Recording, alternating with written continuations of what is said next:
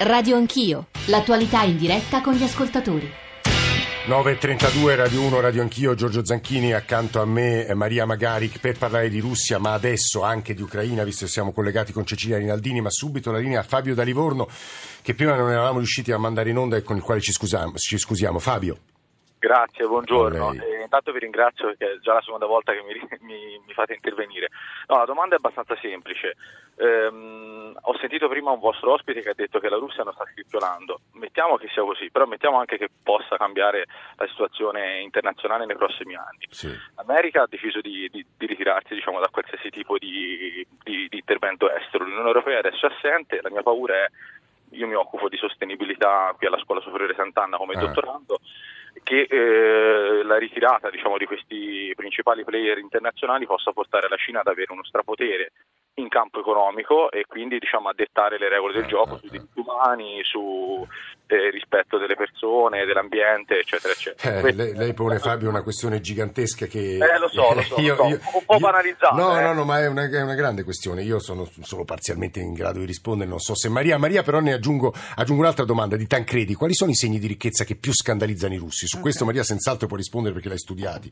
Eh, Certo. vai. Rispondo sulla ricchezza. Sì. Ok. Eh, Pensate, cos'è Cosa significa? Un termine significativissimo per tutti i russi Rublovka, è quella strada appunto dove vivono blindati centinaia e centinaia, decine di oligarchi rappresentanti del potere e sono case impenetrabili nascosti da eh, boschi e questo è il paese, un simbolo del paese che non si rende conto di un altro paese. Cioè i vertici, l'elite, è quello che denuncia Navalny, non sai, non ha idee anche con qualche modo è cinica verso queste masse, verso questi strati di popolazione che comunque anche se la situazione è sicuramente migliorata perché la Russia negli anni 90 era un paese economicamente distrutto, però questo divario sociale si esprime proprio in questo termine Rublovka, che chi, alcuni lo sognano, altri lo odiano perché proprio questo cinismo, anche un po' il consumismo sfrenato, perché comunque anche l'immagine pubblica dei miliardari russi con questi yacht, con queste ville incredibili, Irrita la- la- irrita assolutamente la- la- l'opinione pubblica. Cecilia Rinaldini è in Ucraina, credo sia su un treno diretto a Kharkiv. Perché torniamo a parlare di Ucraina? Sono passati tre anni, se non sbaglio, dall'inizio degli scontri nel Donbass e alcuni fatti di questi giorni hanno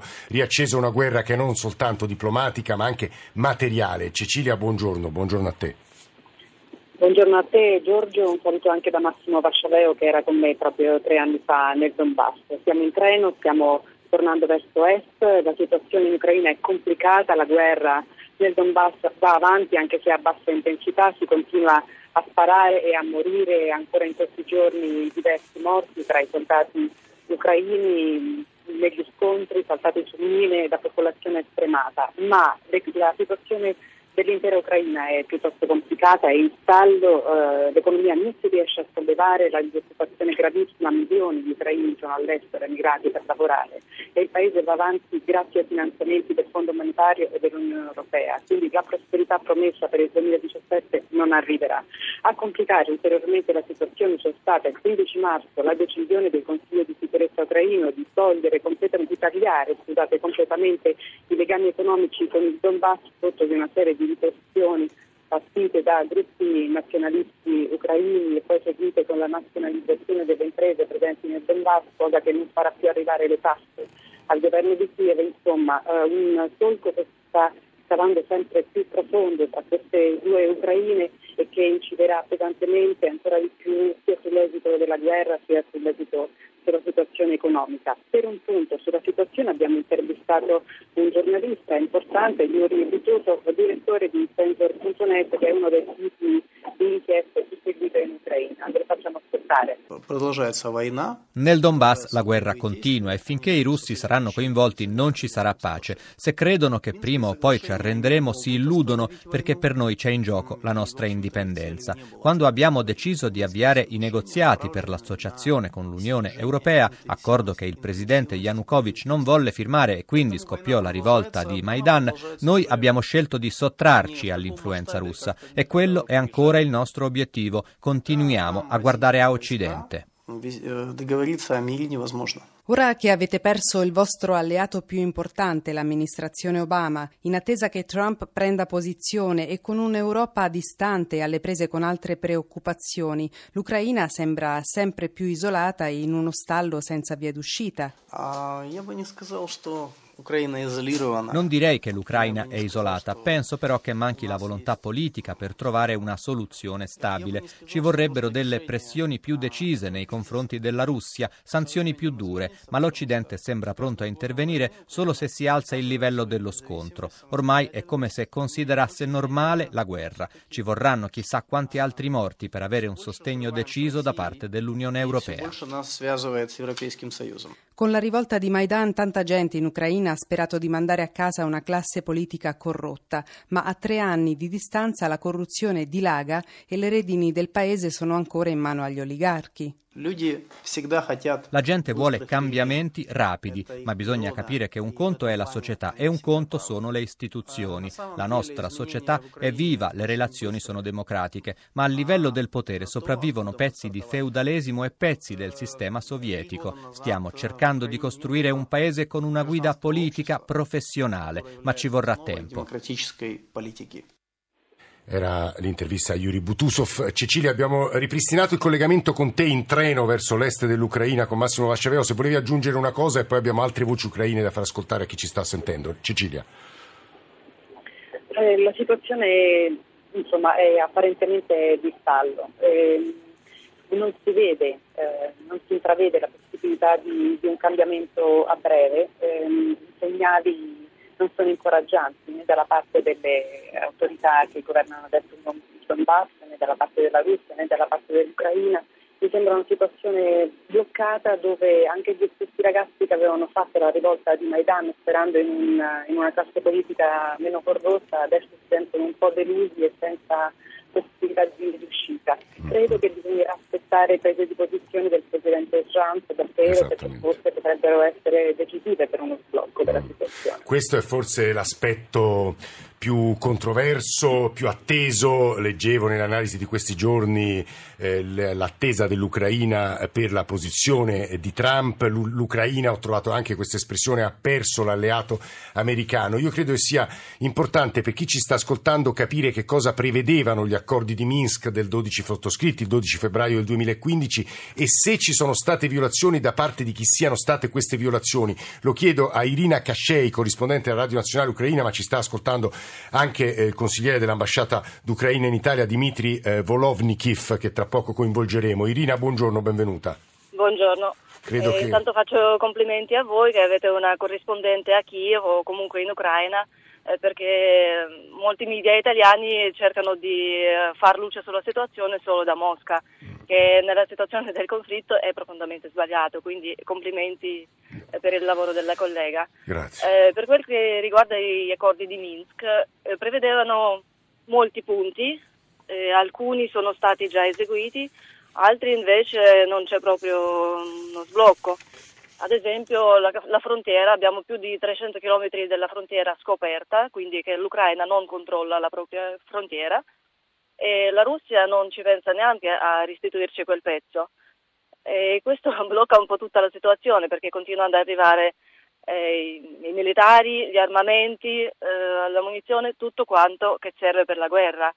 E Mosca che dice voi intanto fate le elezioni eh, scegliete i leader del Donbass in maniera democratica con le elezioni, eh, come se lo immagina? Se dall'est arrivano le persone di qualsiasi tipo, arrivano le armi, non si può svolgere le elezioni sotto le armi del nemico perché eh, abbiamo lo stato di guerra e quindi il processo è bloccato per questo mm, tipo di intoppo. Eh, a suo avviso Cecilia Rinaldini parlava di situazioni di stallo, a suo avviso come possono evolvere le cose nei prossimi mesi, Irina? Come possono? Neanche i politologi più esperti esatto. sanno cosa succederà esattamente perché la controparte, la Russia, è totalmente imprevedibile e di questo sta, fa il suo gioco, il suo potere. E, come potrebbe evolversi, cioè, come ci auspichiamo? Eh, che le sanzioni contro la Russia diventino più pesanti e quindi questo costringa Mosca un po' a ritirarsi. Perché loro non intendono di fermarsi. Adesso le ultime notizie di febbraio-marzo, eh, varie autorità, persone vicine alle autorità russe dichiarano noi non ci fermeremo lì, eh, la nostra meta è Kiev e noi riprendiamo tutta l'Ucraina perché è giusto così.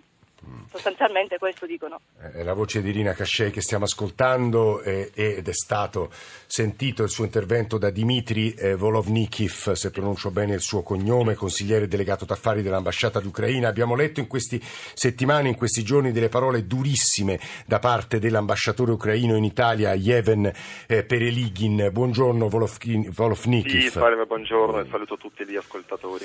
Eh, prima di provare ad analizzare anche quello che ci dicono gli ascoltatori sulla questione russo-ucraina, anche magari eh, quello che Mascia magari ci eh, proverà a raccontare sul contesto geopolitico e sul ruolo, il peso, eh, il significato geopolitico e storico che l'Ucraina ha avuto per la Russia stessa, credo Dmitry Volovnikiv che sia importante da parte sua eh, raccontarci qual è la vostra posizione, insomma, come diplomatici ucraini in Italia.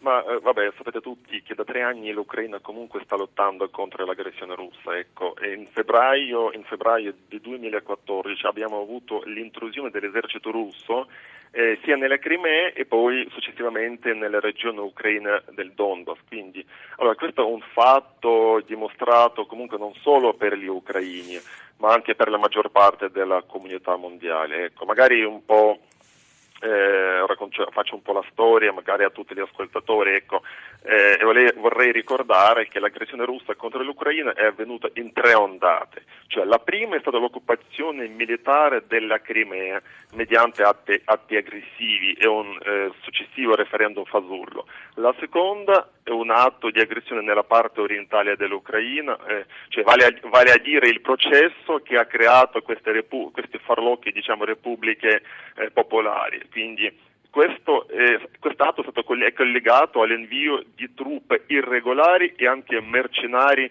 sul territorio del Donbass. E quindi la terza è stata l'invasione diretta a partire dall'agosto del 2014 delle forze armate regolari russe nelle parti orientali dell'Ucraina. Eh, Dimitri Volonnikov, le leggo quello che però eh, in opposizione a quanto sta sostenendo lei e, e in parte... Mm eh, ah, ci ha detto Irina Cascei, dicono i nostri ascoltatori, eh, perché non dite che è l'esercito ucraino che bombarda i centri abitati del Donbass, che non riconoscono il golpe avvenuto a Kiev con il supporto degli americani e degli europei, oggi siete come la radio di eh, Goebbels e poi ancora la rivoluzione ucraina è stata fomentata e aiutata dagli americani perché da soli non sarebbero mai riusciti a fare il colpo di Stato contro un presidente eletto democraticamente. E infine altro messaggio che dice guardate che sia la Crimea sia le zone del sud-est, dell'est dell'est eh, dell'Ucraina sono russofone, russofile e la maggioranza, almeno nel caso del referendum della Crimea che Volonnikov ha definito farlocco o fasullo, ha eh, votato e ci sono delle testimonianze in larghissima maggioranza per essere parte del territorio russo. Volonnikov.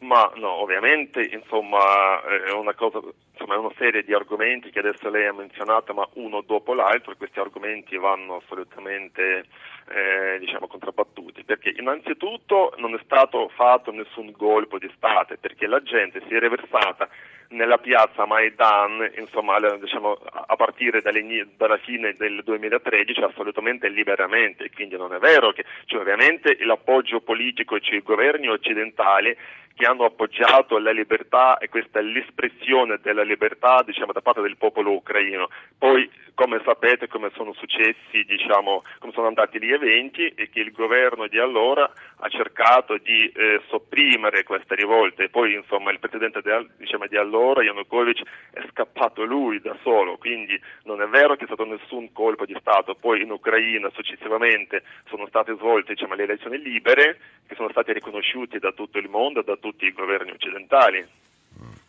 Eh, Dimitri Voloknikov e Irina Cascei, grazie per queste vostre voci. Io vorrei con Masha Magari, che, è seduta qui accanto a me, il, l'ultimo ad aver parlato, consigliere delegato d'affari dell'ambasciata d'Ucraina in Italia, la prima corrispondente della Radio Nazionale Ucraina. Eh, Masha, vorrei tornare su un paio di temi che Ci vengono posti agli ascoltatori perché l'Ucraina è un paese, una regione così chiave per il potere russo. Potere russo forse è un'espressione sbagliata per la Russia. Beh, perché intanto dobbiamo dire che la Kiev è la città di origine, la capitale della Russia di Kiev, lì è proprio nato originariamente lo Stato russo, poi il legame, lo chiamiamo il popolo fraterno perché è legato con noi ormai da centinaia di anni di storia, di profondo legame che esiste tra i due popoli, no? perché ci siamo tutti mischiati, ci siamo sposati, eh, abbiamo le famiglie in comune, ci sono le famiglie che vivono questa guerra ibrida terribile, anche la guerra di, in cui le provocazioni sono fortissime, le informazioni, l'attenzione è talmente alta che fa soffrire le famiglie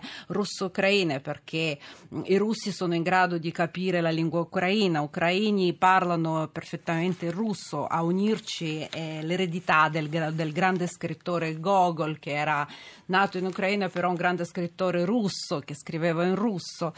Insomma è una ferita aperta, una ferita aperta presente ogni giorno nella realtà di milioni di milioni di russi e ucraini che insomma vogliono la fine di questo conflitto, di questa guerra ibrida che in qualche È modo vero la che la, la, gli accordi di Minsk sono continuamente violati? Sì, ci sono continuamente le sparatorie. Ma da parte di entrambe le parti, a tuo avviso? Sì, devo dire ci sono delle violazioni che ogni volta vengono in qualche modo gonfiate, anche raccontate diversamente. C'è, c'è una forte speculazione su questo tema dei mass media sia russi che ucraini. È una guerra molto difficile dove ci sono i finanziamenti, dove ci sono i mercenari, dove ci sono questi personaggi separatisti che lì bisogna vedere appunto da chi sono composti. Ci sono denunce e soprattutto anche i russi quello che dicono è la guerra del governo di Kiev contro il proprio popolo che in qualche modo odia Donbass, odia Donbass che in qualche modo vede in questo un'Ucraina bastarda mista alla Russia. Uh, uh, uh, sì. Io aggiungo soltanto per la pletora di ascoltatori che ci stanno scrivendo sui testimoni di Geova in Russia, sono loro stessi a fornirci le informazioni perché purtroppo né Mascia né il sottoscritto possono fornirvi degli elementi eh, di dettaglio su quello che starebbe accadendo. Sarebbe imminente una eh, sentenza, viene scritto da alcuni ascoltatori, ma probabilmente è un provvedimento eh, del governo russo, del ministero che si occupa di religione e libertà religiosa, che metterebbe fuori legge 170.000 testimoni di Geova. Questo sarebbe il numero dei testimoni testimoni Genova presenti in Russia. Tra l'altro alcuni ascoltatori ci dicono allarmati eh, che dobbiamo denunciare quello che sta per accadere e qualcuno ci invita a vedere un video che avrebbe postato sul suo sito, suppongo Massimo Introvigne, che racconta questa vicenda. Stamane, ma anche ieri, ci sono delle interviste alla grande Svetlana, o Svetlana Alexeyevich, premio Nobel per la letteratura Bielorussia, che dalle sue finestre della città di Minsk, cioè della capitale della Bielorussia, ha visto gli scontri, la repressione degli anziani nelle strade di Minsk, capitale della Bielorussia, che protestavano, credo, per il pane. È un altro dei paesi nei quali la libertà è coartata, nei quali vivere è estremamente difficile. Guardo Mascia magari no. dicendo queste cose. Ricordiamo che è l'ultima dittatura d'Europa, vera dittatura L'ultima vera dittatura d'Europa. Prima di sentire Giuseppe Provenza su questa Amnesty International, Michele da Bergamo e poi un WhatsApp sull'Ucraina. Michele. Sì, no, io sostanzialmente volevo ribadire quanto, quanto scritto prima, eh, che vista da italiano, quindi da, da, da, da, indipendente, l'impressione che la rivoluzione ucraina non è stata una rivoluzione democratica, perché a Maidan ci sono stati tanti morti, mi ricordo, mi ricordo anche tante, tante, tanti gruppi armati incappucciati che l'hanno fomentata e eh, non, non, si può nascondere che eh, l'impressione che il, l'America abbia assolutamente fomentato e finanziato il tutto. Evidentemente la parte eh, orientale, a lingua russofona, cultura russofona, in maniera del tutto libera ha votato l'indipendenza. Ma perché? Perché la democrazia non, eh, non si è usata la democrazia per sovvertire il potere, si poteva andare a elezioni prima di Maidan o aspettare il termine della legislatura, invece no, lì c'è stata la violenza e io ritengo che quello che è accaduto in Crimea eh, con le elezioni libere, quello che è successo nel Donbass, eh, forse è più un atto che dimostra quanto eh, oggi sia difficile eh, passare sopra gli interessi russi facendolo soprattutto con la violenza. Grazie Michele per questa sua voce. Devo dire che trova compagnia in molti ascoltatori. Viviana poco fa ci scrive il massacro di Odessa e le truppe NATO schierate ai confini. Com'è che tutti gli ascoltatori raccontano un'altra verità rispetto a quella che state dicendo voi? Giuseppe Provenza, buongiorno, benvenuto, buongiorno, coordinatore Amnesty buongiorno. sulla Bielorussia. Io credo che i nostri ascoltatori, compreso chi vi parla, eh, sappiano poco di Bielorussia e sia importante capire che cosa sta accadendo e che cosa è accaduto in questi giorni. Provenza. Eh, in, eh, il 25 marzo di ogni anno c'è una festa che è ormai tradizionale perché risale al 1918, che è il giorno della libertà, che è, è stato eh, boicottato dalla, è stata di, boicottata dalla dittatura attuale in Bielorussia perché è un giorno che viene utilizzato dalle opposizioni per manifestare eh, contro questa dittatura.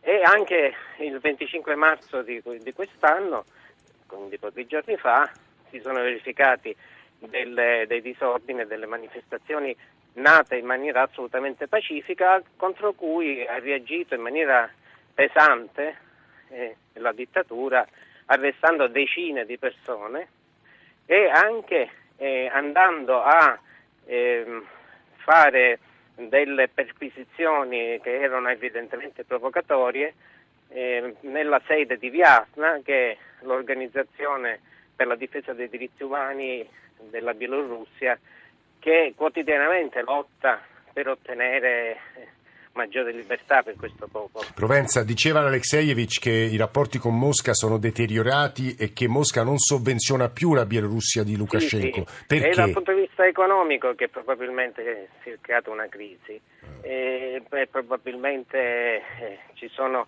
degli interessi contrastanti eh, che portano poi anche a scontri di tipo diciamo così politico, come sempre succede, perché credo che alla base sempre di qualunque situazione politica ci sia sempre la, una questione economica. Giuseppe Provenza, grazie per questi pochi cenni, ma Mascia magari che abbiamo meno di un minuto su, per aggiungere magari tue considerazioni su quello che sta accadendo e accaduto in Bielorussia. Bielorussia è veramente l'ultima dittatura d'Europa, come dicevamo, i rapporti con Mosca sono complicati perché Lukashenko ha anche più volte censurato la televisione russa, è ritenuta perché? addirittura troppo liberale, liberale, troppo liberale, quindi il paese che vuole, eh, le organizzazioni per i diritti umani vogliono la fine di questo regime che comunque sia, insomma, non riesce più anche a garantire economicamente buon andamento di economia perché Mosca sempre più, ha sempre più spese e non sovvenziona più il governo. Lascia, c'è veramente 30 secondi, una notazione quasi a sociologia eh, dei media o sui media. I nostri ascoltatori che esprimono questa posizione così russofila, così filo Putin. Perché secondo te, tu che vivi diciamo, qui da tanti anni, ma insomma sei, sei russa? Eh? Sì, Putin è una figura che in qualche modo ha ridato alla Russia dopo la distruzione degli anni 90, quando il paese era alla preda della criminalità organizzata perché si sparava nelle strade di Mosca e San Pietroburgo la dignità di un paese. Eh, ecco. questo io... E questo è insomma sì. Il, il dato forse da, su, su, dal quale sempre riflettere che... su cui partire. Ah. Mascia, ti fermo perché stiamo davvero chiudendo grazie per essere venuta nei, insomma, nei nostri studi, nei tuoi studi. Stamane grazie. in console c'erano Gianni Tole, Emanuele Di Cavio, Antonello Piergentili e poi la redazione di Radio Anch'io che ha costruito questa densa trasmissione. Potete riascoltare andando, andando sul nostro sito, sul nostro profilo. Alessandro Forlani, Nicola Amadori, Valeria Volatile, Alberto Agnello, Alessandro Bonicatti, Valentina Galli, Cristian Manfredi in regia. Eh, adesso c'è il giornale radio delle 10 per le ultime notizie, poi Radio 1 Music Club con John Vignola, la radio ne parla con Ilaria Sotis. Grazie davvero a tutti per l'ascolto. Ci risentiamo più o meno eh, dopo il GR1 delle otto e mezzo di domani.